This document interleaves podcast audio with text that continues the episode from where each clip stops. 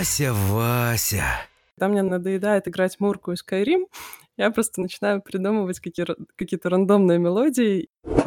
Были недогоревшие сосны, которые качались от ветра и издавали супер криповые звуки. Под веселую музыку хочется танцевать, под печальную хочется грустить, под, под эпическую хочется жить.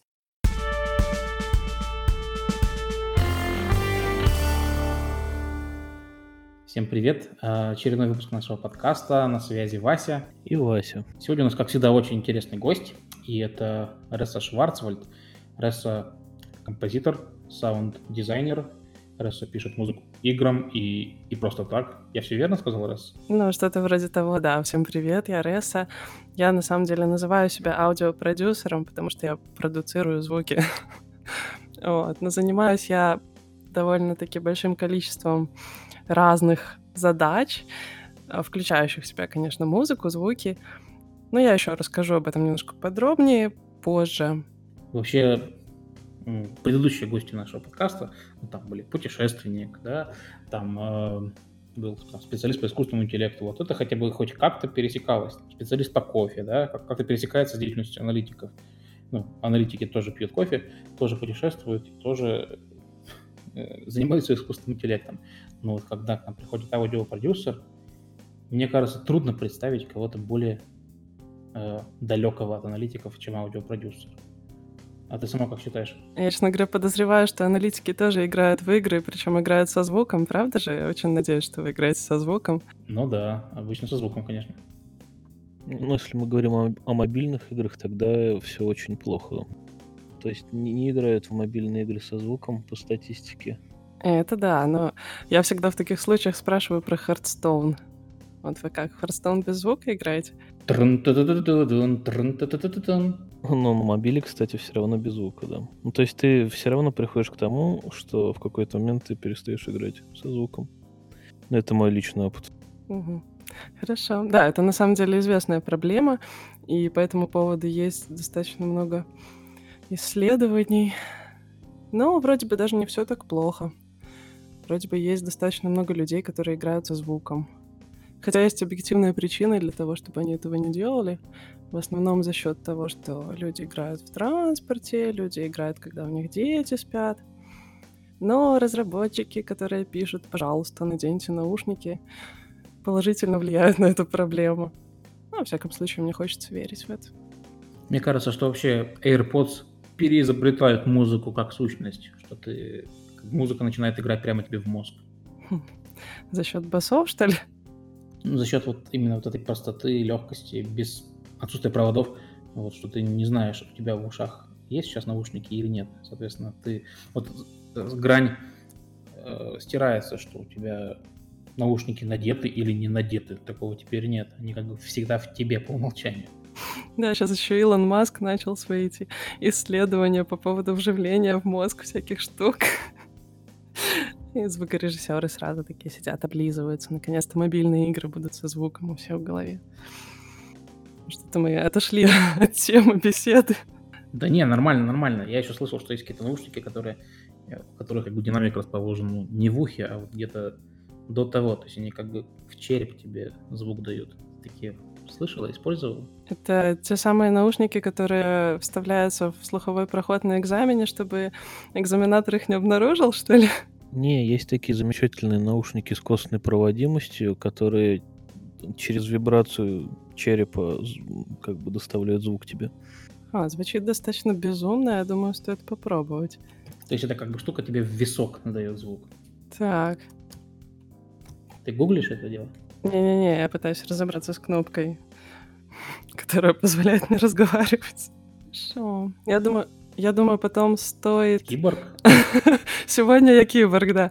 Я думаю, стоит потом скинуть ссылку в а, описание подкаста, потому что мне, честно говоря, тоже будет интересно про эти наушники почитать. Ну да, окей, скинем. Там просто вся концепция наушников теряется у этой штуки, потому что они вследствие того, что они без диафрагмы, как бы вибрации подают в кости, все окружающие прекрасно слышат, что ты слушаешь. То есть это как Bluetooth-колонка, только наушники, да? Ну, такая, да, плохая Bluetooth-колонка, которая как бы наушники, но как бы нет. Очень странная штука, но там, по-моему, одна или две компании всего на этом рынке работают, поэтому это достаточно до сих пор экспериментальная вещь. Но они позиционируются как наушники, которые не, э, не вредят твоим слуховым э, каналам. Мне кажется, что пора перестать называть эту штуку наушники. Во-первых, это вушники, а во-вторых, это как бы височники тогда уж получается. Нейминг не твое, Вась. Окей. Не, ну когда было в ушнике, мне понравилось, нормально было. А, будем переходить к тому, как все начиналось. Расскажи, а, когда ты почувствовала в себе силу, чтобы стать аудиопродюсером? Э, мне было пять лет. Я привела маму в музыкальный лицей и сказала, я хочу учиться на пианино. А, на что мама сказала, ну, у нас же никогда в семье не было музыкантов, и никто тебе не сможет помочь. Но я все равно поступила туда, на подготовительный курс. Меня оттуда выперли по истечении года, потому что я все-таки не подходила под... А, а, я даже не знаю, не подходила по гламурности, что ли, по уровню развития, потому что все, кто, все дети, э, которые приходили туда учиться, были детьми музыкантов. И у них, в принципе, уже была нормальная база. А у меня, к сожалению, такой базы не было. Поэтому я пошла в обычную музыкальную школу, отучилась там сначала 7 лет обычной программы на фортепиано, потом еще два года просто по инерции, потому что я думала поступать в музыкальное училище, но потом решила все-таки не поступать. И мой путь немножко ушел в сторону. Я пошла учиться на переводчика с болгарского на русский внезапно. И потом... Действительно внезапно, да. Да, и потом убежала с филфака с четвертого курса и пошла учиться на звукорежиссера. Все-таки доучилась, стала работать звукорежиссером игр. Но а, где-то посередине моего обучения на филфаке я приняла участие в э, съемках любительского кино, которые снимали мои друзья э, в качестве актрисы. И когда выяснилось, что у них нет музыки, покупать они ее не могут, написать они ее не могут, я предложила сделать это самой. И написала в Guitar Pro какие-то э, простенькие мелодии на фортепиано, которые пошли в фильм, и после этого меня пригласили внезапно в геймдев. Э, потому что одним из э, актеров был разработчик легенды Зенвальда, которым я в итоге написала весь саундтрек. И это был мой такой пуш в геймдев примерно 10 лет назад. Ну и вот я снова здесь. Это очень круто, впечатляющая история. Я вообще не могу представить, как бы я себя в такой ситуации абсолютно никак. Что мне особенно нравится, в 5 лет привела мама, я в 5 лет, я даже не знаю, я мог у меня из интересов было песочница, я не знаю, 5, это прям, ну, это очень круто, то есть я, я в 5, в 5 лет самое интересное, что делал, мог есть песок, наверное. Это. Я ел мел. О, я тоже. Я еще любила камни раздробить и тоже там что-то пытаться съесть. В смысле, зубами ты их дробила или... Да, я вообще человек, или который руками? три года съел календарь, так что я вполне вас понимаю. Вот, а насчет пяти лет, э, просто кто-то из родственников научил меня играть собачий вальс, я решила, что надо нести это величайшее знание миру. Вот, ну и в итоге вот к чему это привело. Еще большинство, с кем я общаюсь, кто вспоминает музыкальную школу, они вспоминают это как главный ад детства. Я так понимаю, что у тебя это не так? Не, мне было весело, меня кормили конфетами. А когда учительница уходила из кабинета, я пыталась играть программу на фортепиано, я начинала либо играть свое, либо переделывала мелодии, так как мне нравилось. Она в итоге приходила и давала мне пендели. Ну, то есть ты тебе вспоминаешь это время с теплом и лаской? Ну, честно говоря, да, это было весело.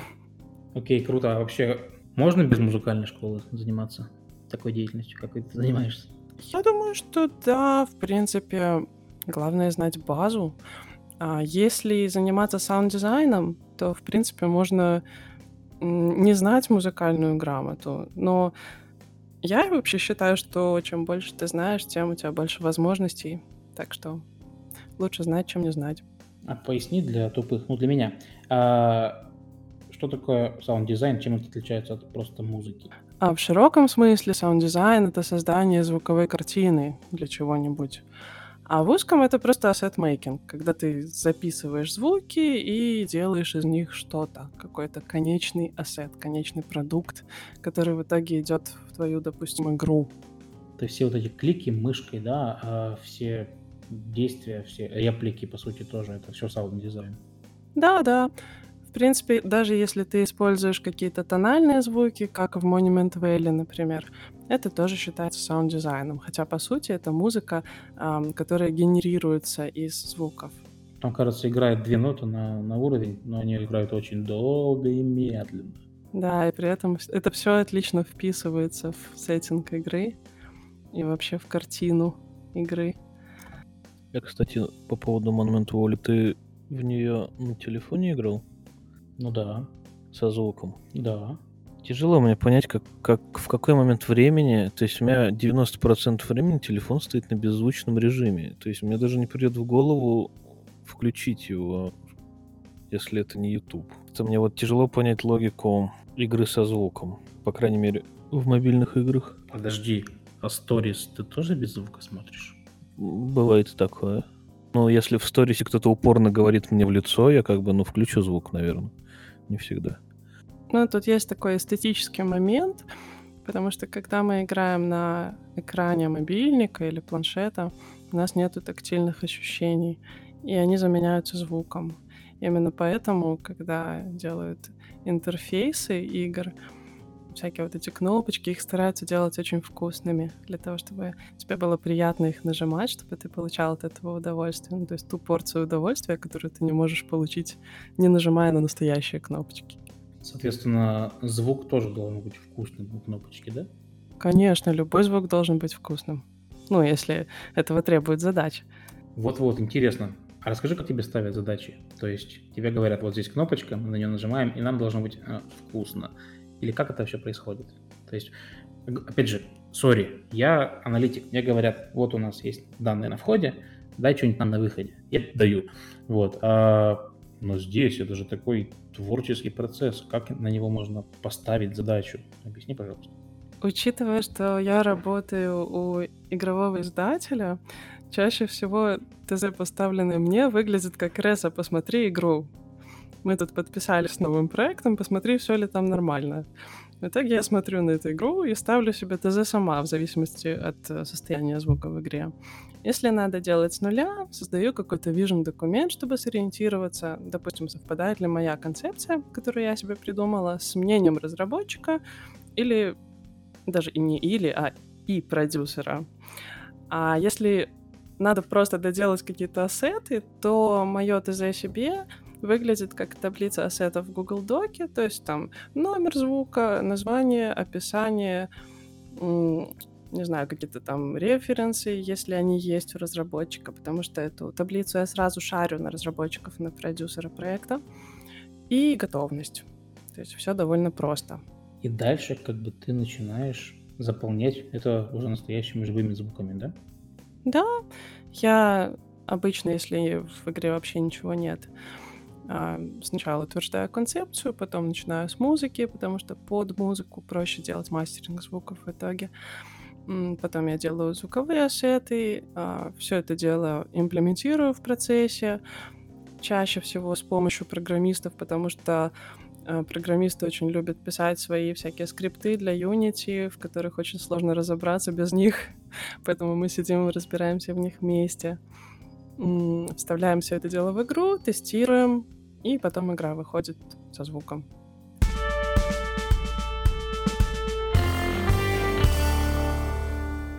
Как выглядит твой кабинет? То есть я представляю из всяких документальных фильмов, что там люди, которые стучат колотушками в микрофон, у которых скрипят половицы, у которых куча музыкальных инструментов. У тебя это так и есть? Мне, честно говоря, очень бы хотелось, чтобы это так было, но, к сожалению, в офис, в котором я сейчас нахожусь, я переехала буквально 4 месяца назад, или 5, ну, вроде бы 4, а, так как а, раньше я работала как аутсорсер из Минска, а сейчас я приехала в офис в Нидерланды. А, мои две звуковые комнаты еще пока в процессе процессе ремонта, в процессе э, разработки фоли-рума. Сейчас я про это немножко расскажу больше. А в той комнате, где сижу я, есть типичный сетап обычного звукорежиссера игр. Два дисплея, студийные мониторы, гигантская клавиатура на 88 клавиш, за которой мне все завидуют вовсе. А, внешняя звуковуха, плагины, все у меня софтовое пока что. И еще у меня есть огромное окно, через которое видна и слышна замечательная нидерландская железная дорога. И прямо вот сейчас, когда я с вами разговариваю, мимо проезжает поезд полный автомобилей. А еще у меня есть вторая комната, в которой пока нет ничего, в которой пока склад забытых вещей. Но я планирую сделать из нее фоли-рум. А, это комната для записи звуков как раз-таки.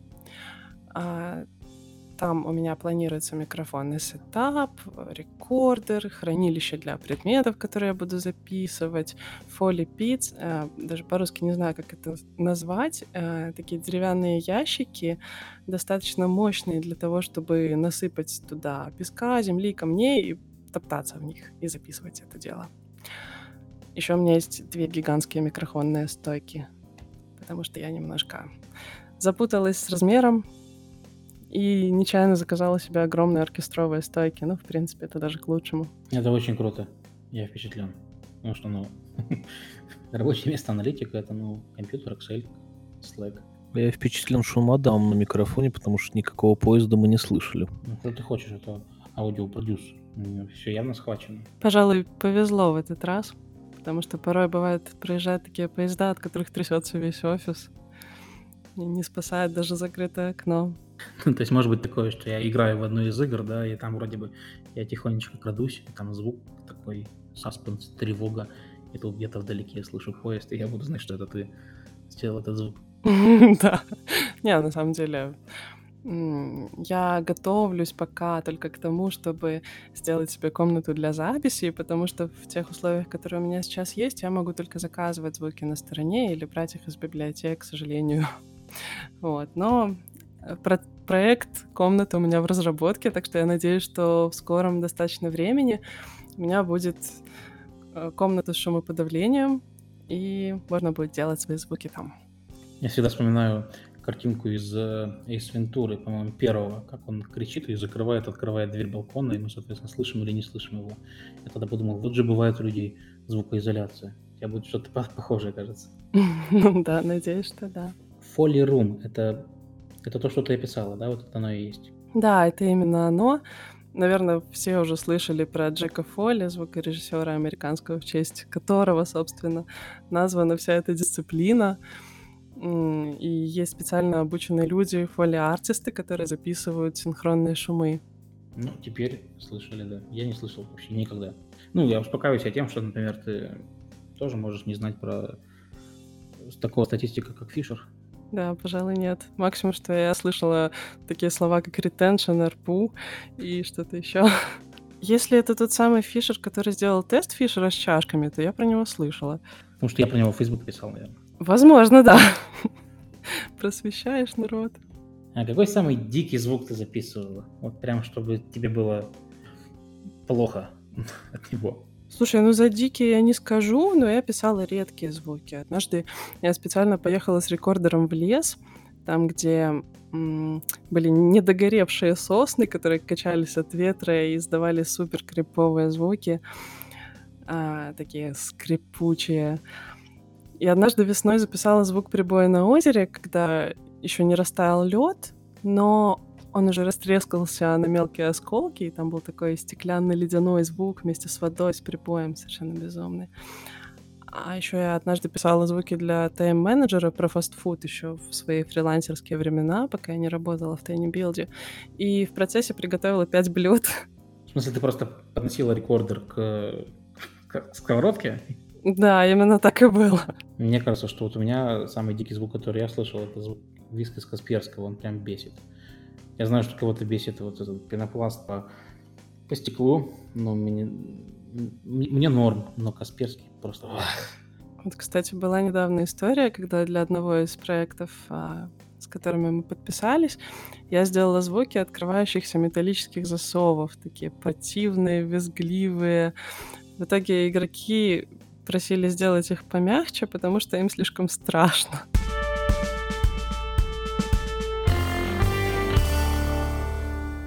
Расскажи, вот это же творческая профессия. Насколько уместно ограничивать ее рамками офиса с 9 до 6, или там, с 10 до 7, как у кого? У тебя вот это насколько строго? Это вообще зависит от загруженности, слож... Э, сложности проекта, от общего настроя моего. Но вообще, да, у меня в контракте прописано, что я должна работать 8 часов в день. Бывают, конечно, кранчи, бывает, что у меня не так уж и много тасков. А, вообще, моя работа как аудиопродюсера — это не только музыка, это создание ассетов, имплементация, обсуждение с программистами-продюсерами, постановка задач, фидбэк аутсорсерам, ну, постановка задач им же, опять же, а, озвучивание трейлеров, фидбэк по звуку игр, с которыми мы подписываемся, потому что я часто пишу документы с а, не то чтобы с мнением собственным по поводу того, как она должна звучать, должна была бы звучать, а пытаюсь сделать это более-менее объективно и описать, как это можно улучшить. То есть это тоже часть моей работы, этот фидбэк. Ну и, собственно, из этого складываются мои 8 часов работы каждый день. А бывают времена, когда, например, мы делаем очень много трейлеров, а, очень много билдов, а, когда едем на выставки, на E3, на PAX. И обычно это времена кранчи. Тогда, конечно, приходится работать больше, чем 8 часов. Вася, задай вопрос, который я тебе скинул. Слушай, он какой-то странный. Он, он, он какой-то нечеловеческий. Что, что... Что, not safe for work? Не, типа, с какой скоростью ты работаешь? Это бесчеловечно задавать такой вопрос, по-моему. Угу. Насчет скорости. Да, это опять же зависит. Потому что если я увлекусь какой-то задачей, я могу, допустим, там, не знаю, две минуты музыки сделать за день. Прям вот чистовик. Или там, не знаю, 20 звуков. Две минуты — это много, да? Ну, достаточно много, особенно если это что-то сложное, какая-нибудь оркестровка или там псевдооркестр с э, всякими там брамсами. Ну, то есть трейлерная музыка. Проще это описать так. Это бывает так, что я сижу, сижу, и там пять звуков мучаю целый день, просто потому что я нашла какой-то новый плагин и решила, что его интересно использовать с этими звуками, и просто сижу, кручу его. Нормальный рабочий процесс. А у тебя как-то разбит день в плане того, там, грубо говоря, до обеда ты занимаешься написанием звуков, а после обеда вы там с программистами занимаетесь интеграцией, или это все достаточно спонтанно происходит? Да, я бы сказала, что это происходит спонтанно. Конечно, у меня есть какой-то график созвонов. Если у меня есть э, задачи, которые необходимо обсудить с программистами, то мы с ними назначаем время, естественно, ну, тогда все пляшет от этого. А так вообще у меня есть какой-то глобальный пол задач, который я обычно раскидываю на неделю, и каждый день, когда я прихожу на работу, я пишу себе список дел на день в блокнотике. Я олдфак, я очень люблю блокнотики и ручки. А, пишу себе список дел. Обычно день у меня начинается с тренировки слуха. Я использую специальный тренажер под названием Sound Gym. Так, так, сори, расскажи, как, как это работает? Это достаточно интересная вещь, которую сделали ребята из Израиля. А у тебя есть пять игр, которые... Пять э, упражнений э, в игровой форме, которые надо проходить э, каждый день. Вообще там, по-моему, этих игр то ли 9, то ли 10, но э, каждый день выбирается 5 из них, и это э, составляет тренировку ежедневную. Э, упражнение в духе определить э, задранную частоту или атенюированную частоту. Ну, то есть, э, как это наоборот сказать-то? Какую? Какую, какую, какую частоту? А, частоту, которой не хватает. То есть, допустим, у тебя играет какой-то музыкальный трек, из него убрали какую-то частоту. Тебе надо определить, какую именно в заданном диапазоне. Либо тебе надо определить, э, где по панораме находится звук. А, или определить, где определить, как инструменты настроены по балансу. Допустим, у тебя там есть бас-гитара, барабаны, какие-то клавиши и вокал. И вот у тебя есть э, образец, и надо настроить свой э, микс по образцу. Вот так. По памяти. В общем, это очень интересно. Это, эм, это ежедневные тренировки. Суть в том, что ты маленькими шажками просто улучшаешь свой слух, и это все настолько геймифицировано, что тебе даются монетки, очки за это, и какие-то там даже пейджи в духе золотые уши, платиновые уши.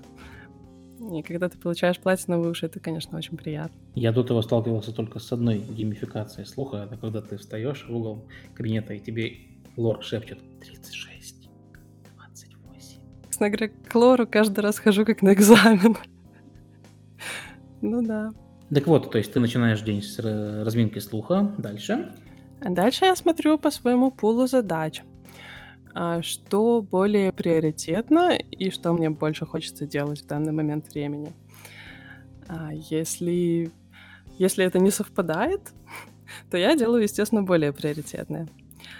А потом проходит несколько часов. Обычно считается, что звукорежиссер не должен работать больше четырех часов, потому что ухудшается слух, он перестает слышать высокие частоты, в принципе. Это, естественно, очень плохо для работы. Вот, поэтому я стараюсь делать паузы, хотя это достаточно сложно. А, очень просто начать работать в потоке, и потом через пять часов обнаружить, что как бы есть хочется внезапно. У меня тоже такое бывает, я стараюсь себя от этого отучать. А когда ты поела, ты хуже слышишь или лучше? Конечно, лучше. Весь мир расцветает яркими красками. Ты что? А расскажи, вот захочешь ты записать, допустим, звук, от которого станет страшно, ну вот как засов, да? То есть э, что ты предпримешь, какой план твоих действий? Сделать музыкой страшно. Это на самом деле очень интересная тема. Я постоянно люблю ездить на всякие конференции, рассказывать за психологию. А, и, в общем, есть объективные характеристики звука. Если интересно вам на эту тему почитать, есть такая штука, как IETS. Это нормативы, а, по которым ученые определяют, насколько звук приятный или противный. А, у них есть... Как бы это объяснить там? А, у них есть валентность, э, характеристики такие, как валентность, положительная, нейтральная, отрицательная, и активность. То есть насколько звук заставляет вас, а, заставляет организм вбрасывать адреналин, грубо говоря. И, естественно, есть субъективные характеристики. Это статистика, что типа под веселую музыку хочется танцевать, под печальную хочется грустить, под, под эпическую хочется жить. Вот, но это все субъективно. Насчет страха и злости. Их спровоцировать проще всего. Это а, связано с эволюционными механизмами реакции на опасность а, и желание защитить детеныша. А, если мы слышим звуки, в которых много верхней середины, это от 2,5 до 5 кГц, и в которых есть случайная модуляция амплитуды, а, проще сказать случайные изменения громкости на частотах от 1 до 16 Гц, а, то эти звуки мы будем воспринимать как неприятные, скорее всего. Вот эти вот ученые, которые эм, а, ввели понятие АЭЦ, как раз-таки эм, изучали влияние неприятных и приятных звуков на людей. А, и они как раз-таки вывели эту гипотезу. Больше об этом вы можете почитать, кстати говоря, в статьях Дениса Злобина на э, сайтах манжета геймдизайнера и на сайте ГРИА, гильдии разработчиков интерактивного аудио. Он там это описал достаточно подробно.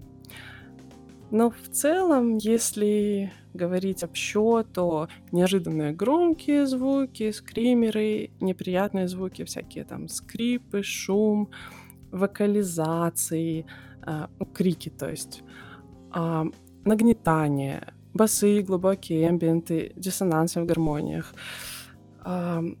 Все это провоцирует у нас страх. Ну и злость временами.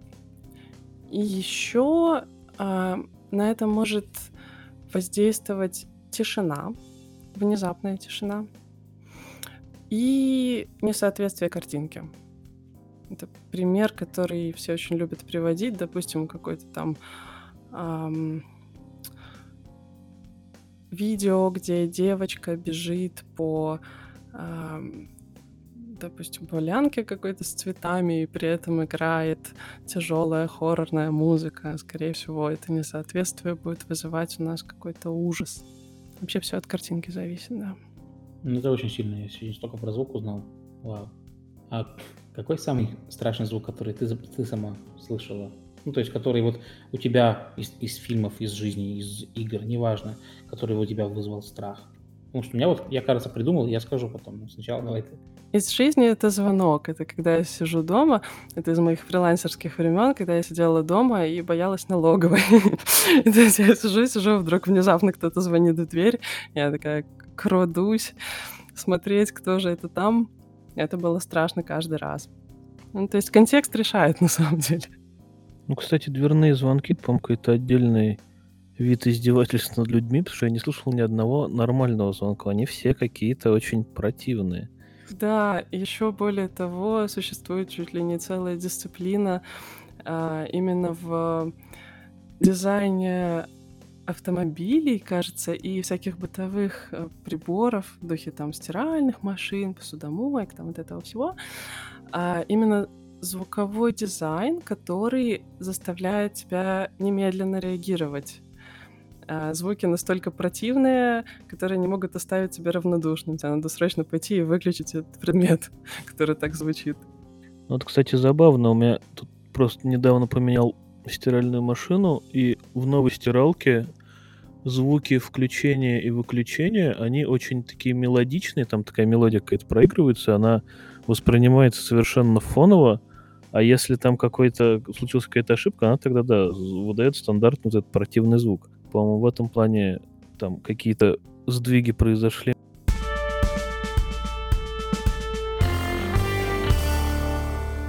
Так вот, как создать кетчи, цепкую мелодию. Uh, у меня я слушаю твою музыку, вот, и некоторые мелодии, они никак не идут из головы. Вот, поэтому мне кажется, что там uh, какие-то шаманы камлали на эти звуки, чтобы они плотно задержались в голове. Мне кажется, что целая наука. Поделись ею, пожалуйста. Или магия. Спасибо. Спасибо. Это очень приятно слышать, на самом деле, да. Я просто очень люблю э, слушать музыку с такими залипучими мелодиями. Мне кажется, что это прям вот э, лучшее, что, что есть в музыке. Поэтому я пытаюсь писать их сама. Вообще есть рецептура. То, что я смогла накопать по этому вопросу, это, э, во-первых, простые музыкальные фразы, то есть вы сначала пишете простые фразы, потом соединяете их в предложение музыкальное. А они должны быть предсказуемыми, но не полностью. То есть ты предполагаешь, куда должна пойти эта мелодия, это этот маленький кусочек мелодии, это фраза. И он вроде бы идет туда, куда ты хочешь, а потом в конце сворачивает куда-то. А, повторение, потому что мозг любит повторение. Он а, Когнитивные функции а, работают не на полную мощность, если мы слышим а, то, что нам уже знакомо. И мозг лентяй, он любит лениться, поэтому а, повторяющиеся мелодии кажутся нам очень приятными. В основном, а, как я считаю, в этом секрет успеха многих восьмибитных саундтреков. Еще что? что я могу здесь сказать? Должно быть достаточно много крючков, так называемых. Это какие-то штуки, а, которые перетягивают на себя внимание слушателя. Это может быть какой-то интересный, допустим, звук барабана, а, какая-то техника вокала, какая-то какой-то неожиданный поворот мелодии — какая-то неожиданная гармония. все что угодно, на самом деле, может быть крючком, но тут главное не переусердствовать чтобы музыка не была слишком сложной. То есть она должна не быть слишком простой и не быть слишком сложной. А, и что еще важно, что мелодии должны меняться в рамках одного музыкального фрагмента. Если вы послушаете какие-нибудь попсовые песни, то там будет, допустим, четыре одинаковых аккорда, но мелодия а, может меняться несколько раз за куплет и несколько раз за припев. И это как раз-таки делает эти мелодии кетчи. А, а что касается... Я тут не слишком много болтаю, может, Очень хорошо. Продолжай. А, хорошо. По поводу того, как я пишу мелодии, а, да, достаточно давно нейросеть, которая у меня в голове делает это за меня. Скорее всего, виноваты годы прослушивания залипучих мелодий, э, ну, просто потому что я их слушаю очень много. А, если не получается придумать мотив, я просто, допустим, изучаю материалы там по игре, которые мне надо написать главную тему, и занимаюсь делами, которые вообще с работой не связаны. Там, готовлю, спортом занимаюсь, что-нибудь такое. А, это особенно хорошо прокатывает с текстами. Если, например, у меня есть какой-то текст, под который надо написать музыку, временами у меня такое бывает в работе, я просто начитываю этот текст и куда-нибудь ухожу с рабочего места заниматься своими делами. Потом возвращаюсь и, все, и пишу все сразу, все сразу песню. Если мелодия срочно нужна, но она не идет, а, я примерно накидываю гармонию, там тупо четыре аккорда а, самых простых, которые мне кажутся подходящими для, а, для игры, допустим, которые я пишу эту мелодию. А, и, значит, я пишу эти четыре аккорда, ставлю их на повтор и начинаю майнить. Аккорды играют, играют, и я импровизирую. Обычно из этого выходит что-то интересное, рано или поздно. Мне кажется, вот эти импровизации можно каким-то отдельным альбомом выпускать, что вот в поиске какой-то кетчи мелодии. Почему я уверен, что то, что будет, будет, наверное, звучать очень хорошо. Ну, возможно, хотя мне кажется, что это достаточно скучно. Я еще... По-моему, это, по-моему, это формат стрима. Кстати, да, вы мне подали идею, спасибо. Точно, точно. Сделай стрим, как ты пишешь мелодию, чтобы там за, ну сколько, за час просмотра мы посмотрели бы, как рождается минута готового, готовой музыки с оркестровкой вот той самой. Да, это достаточно интересная идея, подумаю над этим, спасибо. А по поводу майнинга мелодий, я еще очень люблю пойти а, играть на фортепиано на вокзале. У нас в Нидерландах э, на очень многих вокзалах есть публичное фортепиано, где ты можешь просто прийти и играть все что угодно. И когда мне надоедает играть Мурку и Skyrim, я просто начинаю придумывать какие- какие-то рандомные мелодии и аранжировать их прямо там в процессе. И это очень классно, потому что это не рабочее место. Э, сразу появляется какой-то дух авантюризма, но и мелодии идут проще. На фразе публич... э, «публичное фортепиано на вокзале российская провинция прослезилась». Да, это очень классная фишка. На самом деле это очень нравится. Эм, когда путешествуешь куда-то, ну, во-первых, это приятно путешествовать куда-то. Идешь, просто берешь кофе с круассанчиком, садишься за фортепиано и играешь мурку. Это просто одно из моих любимых развлечений в Нидерландах. Сразу собирает вокруг тебя русскоязычную публику, подозреваю я. Ну, возможно, возможно. Мурку сыграть легко, а ты сыграй Мурку. Ах, да. А Мурку могешь? А где вообще, по твоему мнению, самые классные саундтреки? Ну, давай вот там. Топ-3 твоих саундтреков в э, кино. Ну, твоих, в смысле, по версии тебя. Хм, в кино. А, Трансформеры 3. Нет, не 3, 2. Внезапно. Стив Яблонский.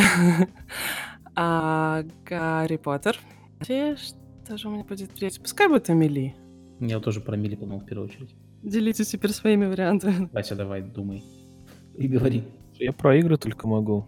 Мне как-то фильм... Ну, я соглашусь, кстати, с Гарри Поттером. Это, это да. Ну, тут на самом деле большой вопрос. Это моя эмоциональная привязка к данному произведению, или там, правда, были крутые саундтреки. Но вот что касается игр, это просто красной полосой проходят игры Quantic Dreams. А особенно там первый Фаренгейт и Heavy Rain. Вот если ты хочешь узнать, что такое депрессия, апатия и печаль, это вот просто вот эти две игры, их саундтрек. И это они прям врезаются в память. Вот так что-то еще я не назову, наверное. Я тоже вспоминаю Skyrim, вышеупомянутый. Вот, а также А вот, да, да, да, Skyrim. хочется вспомнить игру Тук-Тук-Тук от Ice Peak Lodge. Этот к вопросу о страшном. Вот там вот эти все скрипы, плюс немножко вот этого ASMR, когда он что-то там шепчет, плюс этот вымышленный язык, в котором что-то бормочет, это прям ух, до мурашек. Да, если еще говорить об играх, я бы вспомнила Everybody's Gone to the Rapture, а саундтрек Джессики Карри, которая использовала оркестр и хор, и он там просто абсолютно душераздирающий, он очень красивый, и при этом Особенно очень последняя сцена грустный. там просто ух. Да, это просто безумно хорошо. Вот, но из фильмов я, наверное, наз- назову фильмы Тарантино, в принципе, вообще все.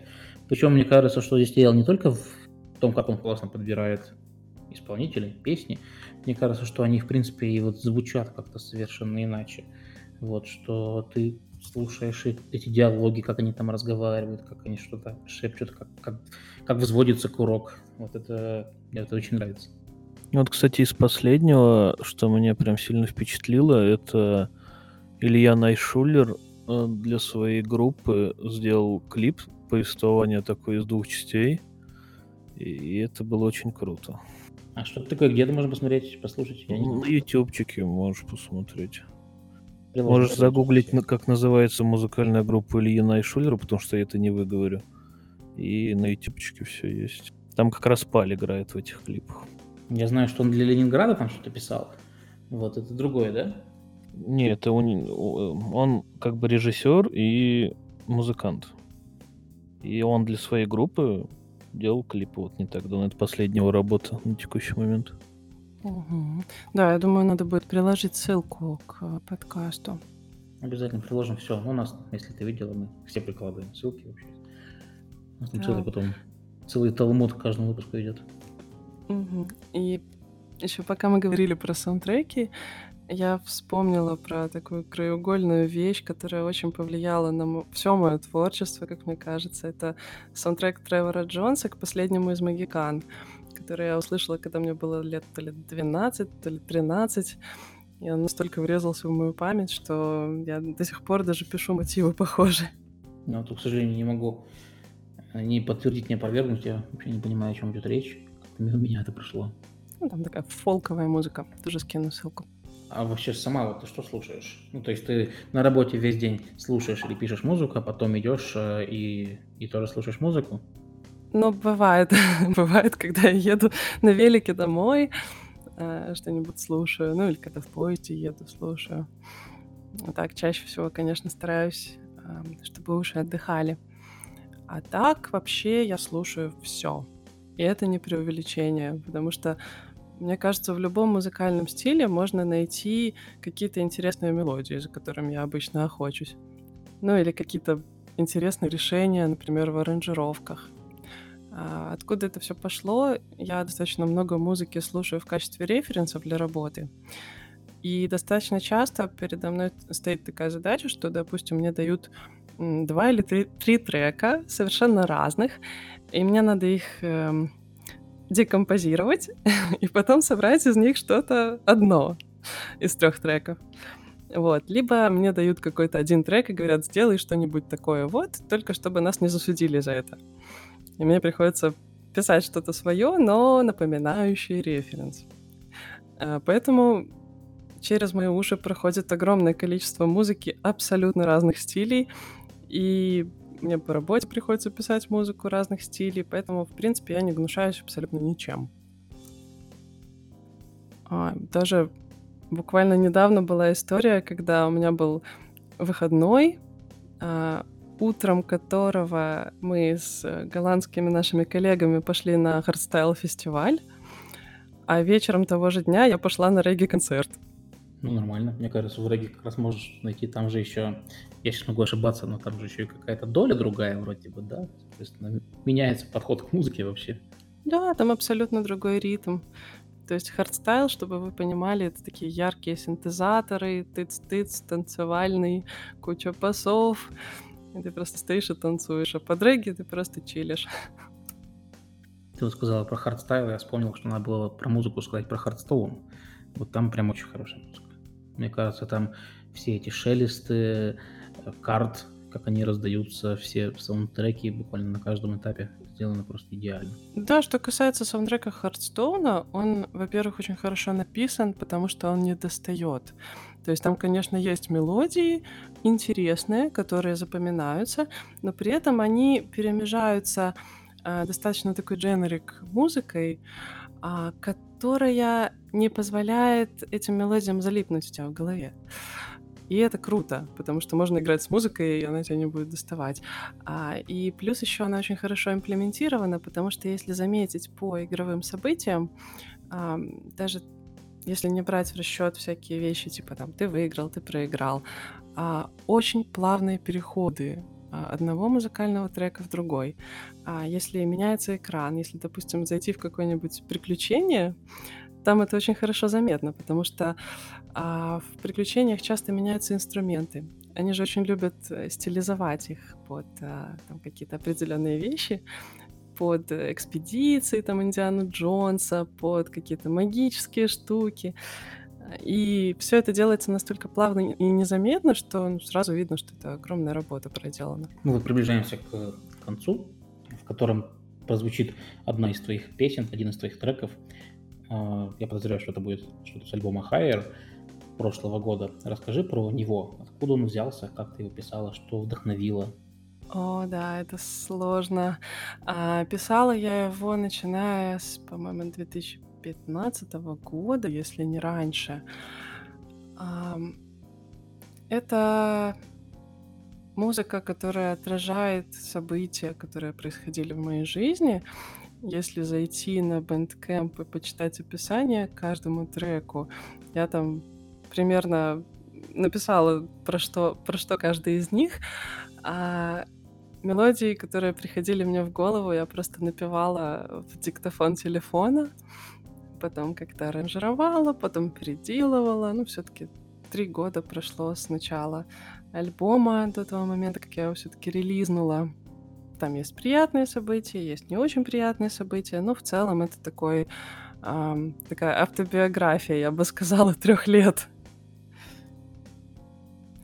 Вот, ну и плюс я пыталась э, придумать, э, изобрести какой-то новый музыкальный стиль, поэтому это все звучит достаточно эклектично и временами странно. Но в целом мне нравится, как это получилось. Да, мне тоже это какой-то такой фолк, но но не фолк.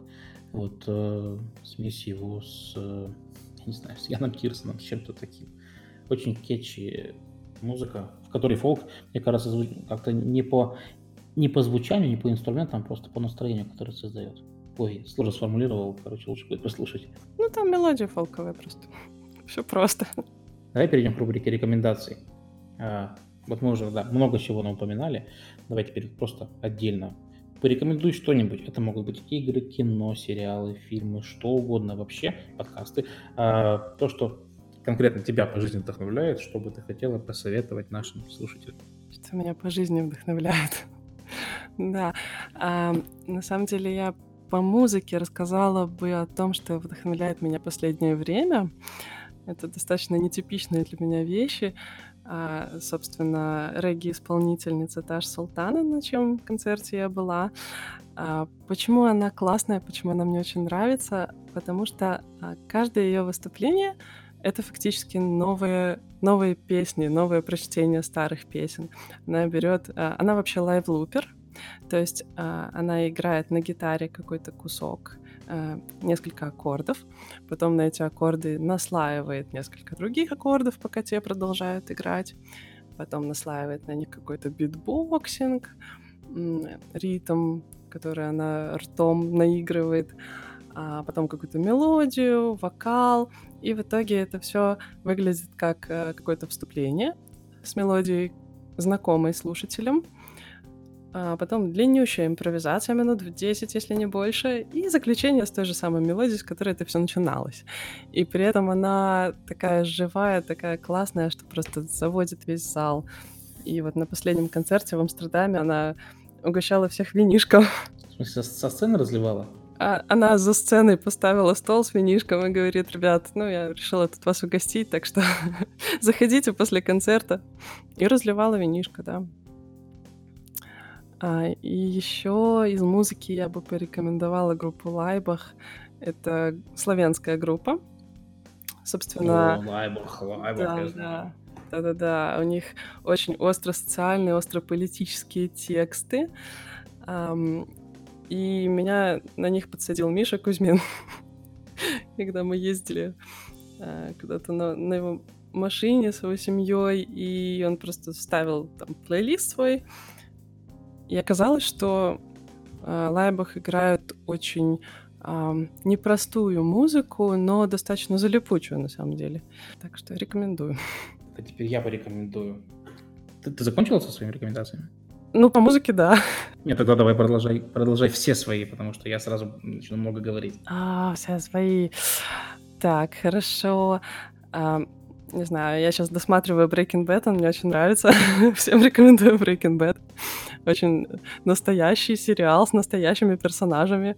Мне кажется, если бы это происходило в реальной жизни, оно бы происходило именно так. Это мой критерий на тему хорошее кино или нет. А, из книг это, пожалуй, моя самая любимая книга на все времена «Гарри Поттер и методы рационального мышления» Элиза Руитковски. А, это «Задача трех тел» Люци Синя. Очень интересная китайская фантастика, которая заставляет задуматься, как бы пошло это ни звучало. И я просто дико люблю Макса Фрая. Это а, такие книги, которые тебе позволяют просто забыть о проблемах и вспомнить о том, что в мире есть что-то клевое, что-то приятное. Короче, эскапистская литература. А, и еще, еще я бы порекомендовала игру под названием I Love Hue. Я в нее играю уже, наверное, я не знаю, сколько лет. А, суть этой игры в том, что ты просто располагаешь цвета по градиентам. То есть у тебя есть какой-то цвет, с которого ты начинаешь, а, одна, ам, один шестигранник или там один квадратик э, с одной части спектра и квадратик из а, противоположной части спектра на противоположной стороне поля. И все остальные квадратики расположены хаотично. Тебе надо их расположить так, чтобы получился идеальный градиент. Ну, так как я обычно не работаю с графикой, для меня это такая отдушина. Да, вот как отдыхают аудиопродюсеры. Э, да, Работают с графикой. чай пролы закончила. Тогда начну я. А, Я недавно, буквально вчера мы досмотрели первый сезон сериала Fleabag. Он по-русски звучит как «Дрянь», но мне кажется, что это не очень хороший перевод. А, Короткий сериал, 6 серий по 20-25 минут. А, Трудно говорить, о чем он.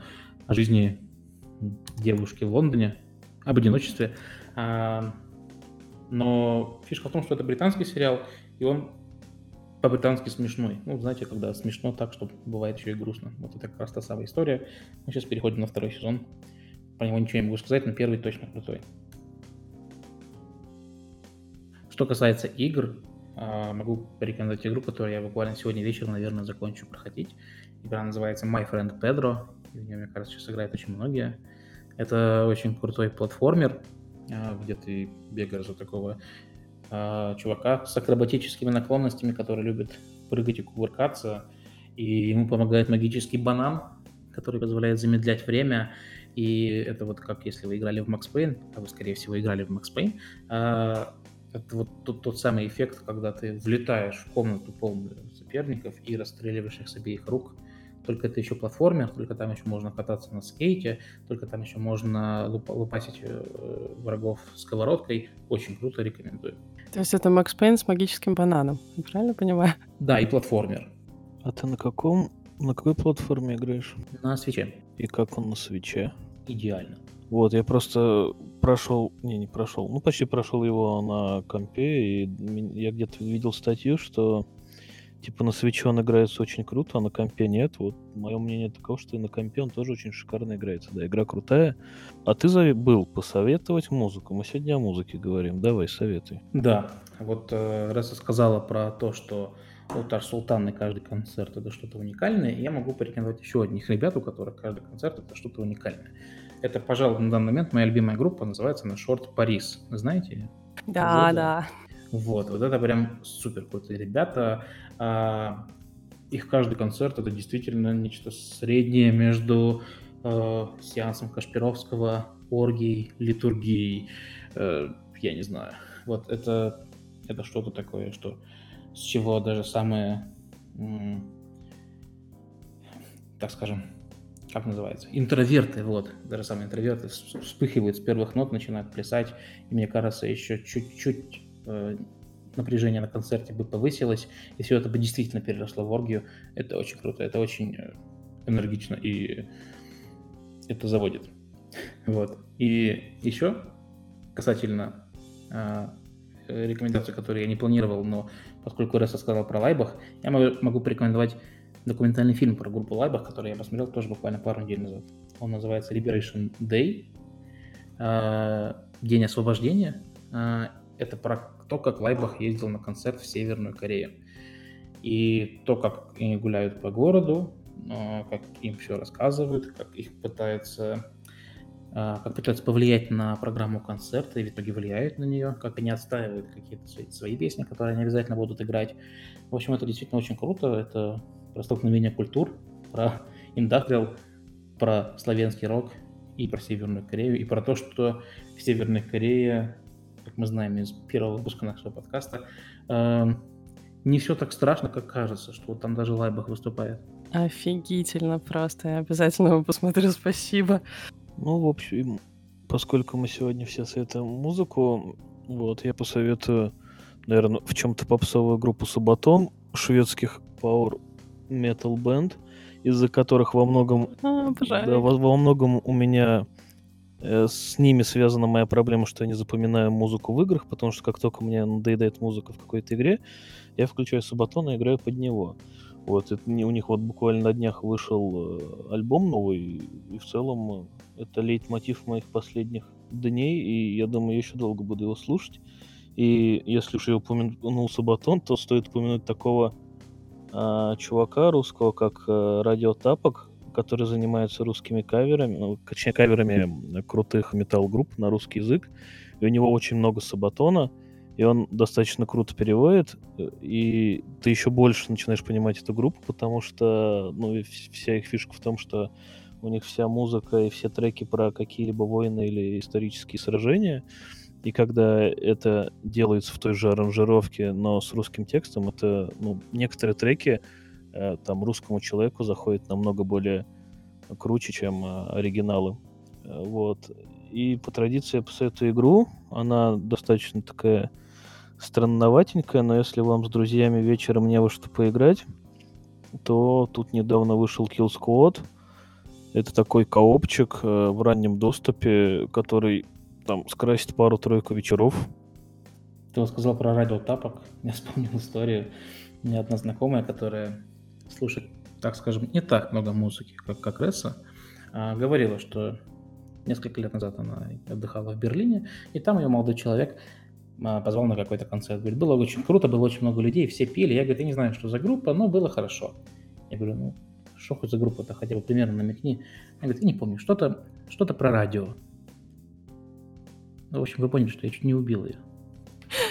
Что, серьезно? Это был радиотапок?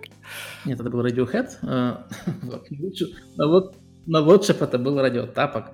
О, боги! Не, радиотапок достаточно крутой чувак. То есть на это русский э, миллионник на Ютубе, вот, и он делает достаточно крутые вещи. И поскольку он сам э, начинал с того, что он был преподавателем насколько я помню, в какой-то музыкальной школе он достаточно круто перенимает э, то, как надо петь с оригинала. Не знаю, как это правильно объяснить. Вот, и у него очень крутые кавера.